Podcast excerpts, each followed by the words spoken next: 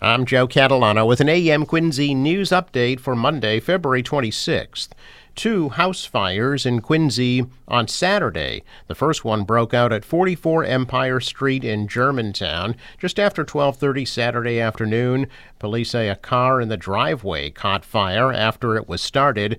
The fire spread to a second vehicle and then to the house. Police say the home sustained minor damage and no one was hurt. The owners told police the car is unregistered and they start it once a week to keep it running. And then just before 11:30 Saturday night, a fire broke out at 117 Vassal Street in the North Quincy area. People in that house say the fire started in an upstairs back bedroom. After attempting to douse the fire themselves, the residents fled. Firefighters quickly brought the blaze under control. No one was hurt. Neither fire is considered suspicious. A girl is dead after she was trapped inside a burning home in Middleborough. The Middleborough Fire and Police Departments first received reports about people trapped in a fire at 27 Pearl Street at about 2 a.m. Saturday. First responders saw heavy flames coming from the first and second floors of the house. Firefighters worked to prevent them from spreading to nearby homes. Firefighters also attempted to enter the burning home in order to rescue the girl who was reportedly still inside, but the heavy flames prevented them from getting in. Once the fire was knocked down, the girl was found dead inside. Thompson and Perkins say a woman was transported by ambulance to Rhode Island Hospital in Providence with what appeared to be serious burn injuries. Man and another girl were both taken by ambulance to area hospitals with less severe injuries. The girl killed in the fire and the three people who were injured have not yet been named. In a message sent to the Middleborough Public Schools community, the superintendent, Carolyn Lyons, said the girl who died in the fire was an 11 year old student at Nichols Middle School. Lyons also said the girl has family who attend Burkland Elementary School and Middleborough High School. Police in Rockland searching for two men who are suspects in an armed robbery at a 7 Eleven in Rockland. Police said the two suspects entered the 7 Eleven on Market Street at about 3.20 a.m. Saturday and approached the clerk while he was at the coffee machine. One of the suspects pulled a gun on the clerk, the other suspect pulled a knife. Police said the suspects then walked the clerk behind the counter, forced him to open the cash register. Suspects, were both wearing blue latex gloves, stole the contents of the cash register and six packs of cigarettes worth about $80. Suspects left the store on foot in the direction of Highland Street, likely to a getaway vehicle that was parked nearby. Rockland police shared a photograph of the suspects on social media. Suspect who pulled the guns, about six feet tall, wearing black Nike sweatpants, blue sneakers, a black puffy jacket, and a black face mask at the time of the robbery. Suspect who pulled the knife, police say is about 5'8, wearing gray sweatpants, a black hoodie, a black face mask, and white slides on his feet. Anybody with information is asked to contact Rockland Police.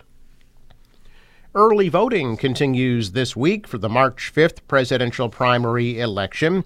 Voters may cast ballots in the Great Hall at Quincy City Hall today through Friday from 8:30 to 4:30. Tomorrow at 5 p.m. was the last day and hour to request a mail-in ballot for the primary, and mail-in ballots are due at the city clerk's office by March 5th at 8 p.m. City Clerk Nicole Crispo says in-person voting will take place March 5th from 7 a.m. to 8 p.m., and that some improvements have been made to some of the polling locations based on voter feedback. Other changes include moving the voting from the auditorium to the cafeteria at the Broad Meadows Middle School, plus improved lighting at the Point Webster and Snug Harbor schools.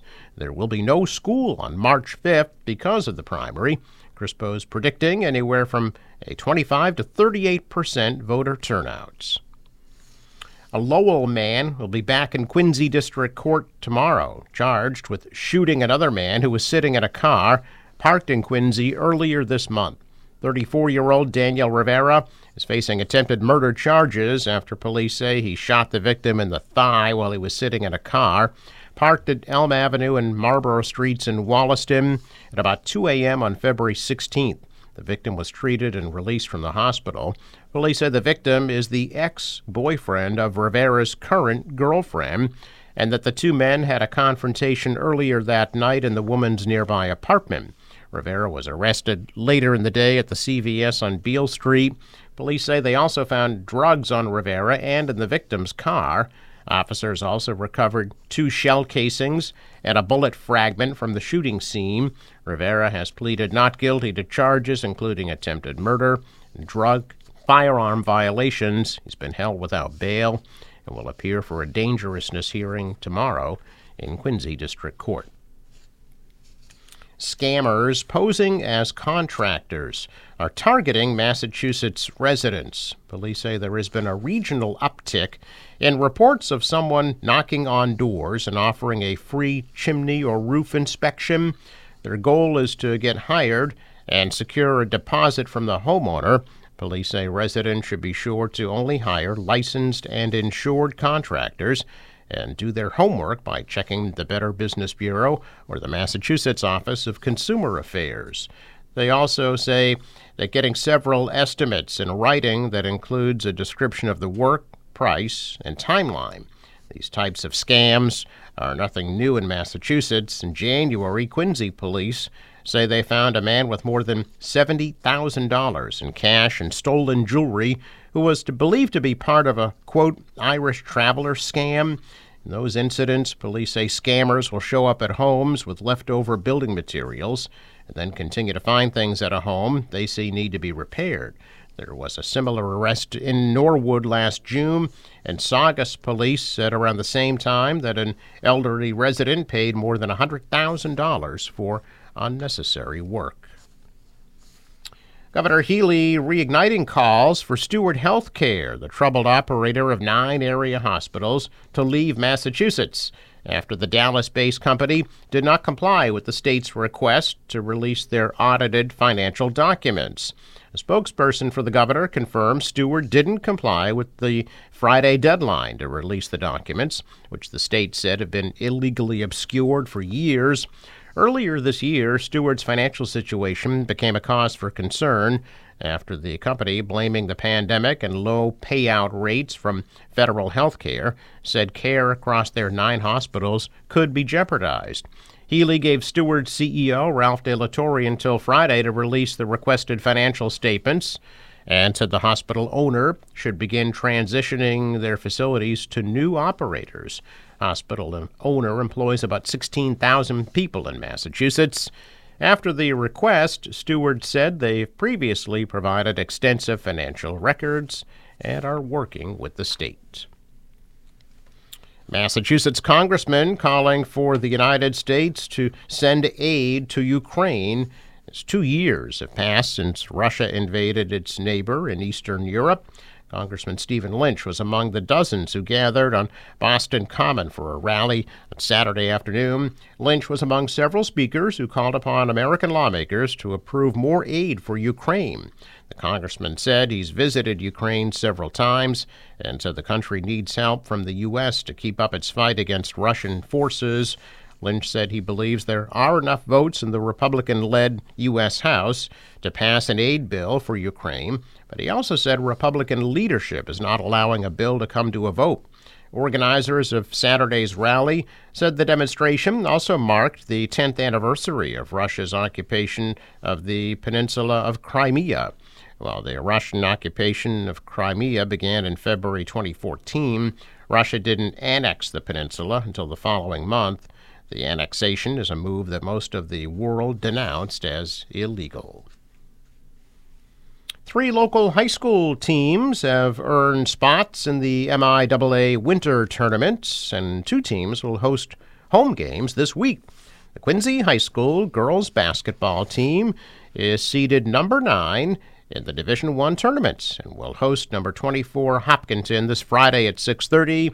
The Presidents clinch the Patriot League Fisher Division Championship for the second consecutive season and are the highest locally seeded team in the playoffs. Quincy would play the winner of the Lexington Acton Boxborough game if the Presidents advance on Friday night. Lexington is seeded 8, Acton Boxborough number 25. And the North Quincy girls basketball team will also see tournament action as the Raiders are seeded 20 in the Division II tournament and will play number 13 Whitman Hanson. The game details have not been announced.